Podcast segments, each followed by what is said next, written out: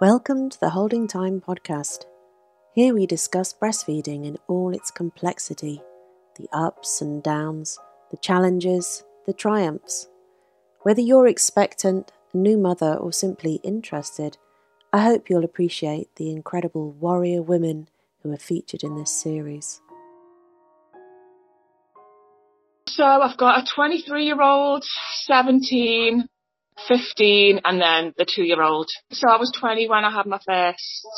I'd never seen anyone breastfeed before. I wasn't really aware of it, but it just kind of felt natural and normal to do. He took to it really well. He was really greedy and, but I had a lot of pressure from my friends to give up, so I'd give up quicker than I'd like to now. We all had babies at the same time kind of thing. It was strange that, but they had a, a, just a little bit before me and they all formula fed and didn't understand breastfeeding. They didn't really, they didn't a try, so they didn't get it. So I kind of felt uncomfortable a little bit around them because they could speak to each other about how their babies were and sleeping where I never had any sleep. yeah, and they also wanted me to go out and it's it's much more difficult to do things like that. He never never took a bottle or anything. It was it was harder to do stuff, so that's why I kind of gave up. And I was young and I did want to go out as well. Eight months I did.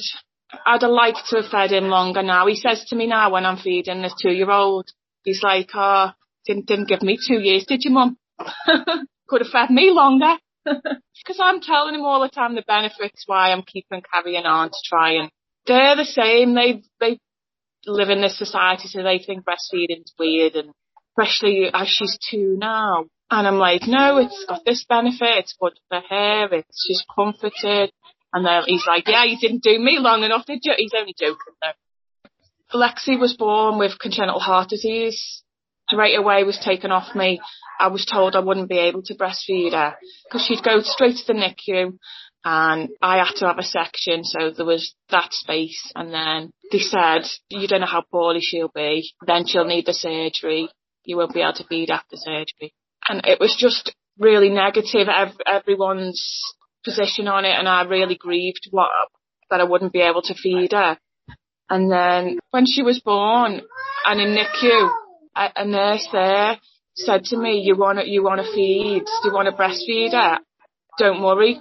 They, they took the, she took the tube out, the woman. She went to the NICU where the nurses had been telling me, don't get her out, don't hold her, don't try and feed her, you'll confuse her. So she took the tube out and she said, Michelle's going to feed the baby, she's going to come back every time you ring her. So just ring her when the baby needs feeding every two or three hours. And it was brilliant and I just fed her then from then on. Just from her intervention. The rest of them were like, no, no, don't try and feed her. She's got the tube. You just pump and give it to us because I was pumping she was amazing, absolutely amazing. But people seem to not even have the instinct. I don't understand because it, it's totally my instinct to want to feed, which is why when they said I wouldn't feed Lexi, I grieved it before she was born. I grieved for months when they were saying, "Oh, it's not going to happen. It won't. You won't be able to. You can possibly pump and we can use it." But I, I don't know why people don't have that instinct anymore and having the confidence because you can't see that bottle of liquid go in and how much the baby's taking. But that's something I never thought about because luckily my first he grew he grew like a weed and he was like greedy. Because I'm in breastfeeding groups now on Facebook and all of they're worried about is is the baby getting enough and I'll have to top it up. And all this topping up thing that's going around and it's it's hard you get some bad advice, I think, and I never asked much advice with him because uh, if I'd have asked advice, they'd probably say give formula because that's mostly the advice people give, isn't it?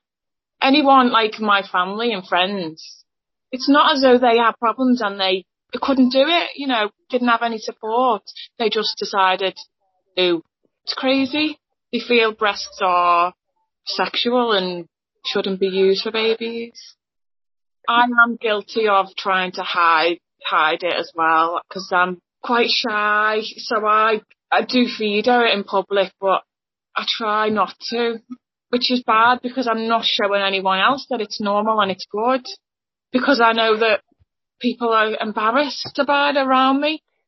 I'm a radiographer. I'm a mammographer at the moment, so I do boobs. And when I had her, the Christmas after I had her, I went there for like the Christmas do before COVID hit and I needed to feed her. And you know what? Everyone was like, do you want to go in this room over there? And I was like, oh, if, if anywhere I should be able to feed her and no one bat an eyelid, it's there. But I couldn't and, and no one was comfortable either. And I was like, oh, it's so bad. I do feed if I'm in like a restaurant. I try and shove myself in the corner and quit feed quietly because I do try and I, I do want people to see it and normalise it. But obviously as discreet as I can be. Thanks for listening, and thanks to everyone involved our funders, Cheshire and Merseyside Women's Health and Maternity Programme, Arts Council England Lottery Awards for their support, along with all the amazing mothers and partners who have helped to make this project happen. You can find out more about the project by visiting holdingtime.org.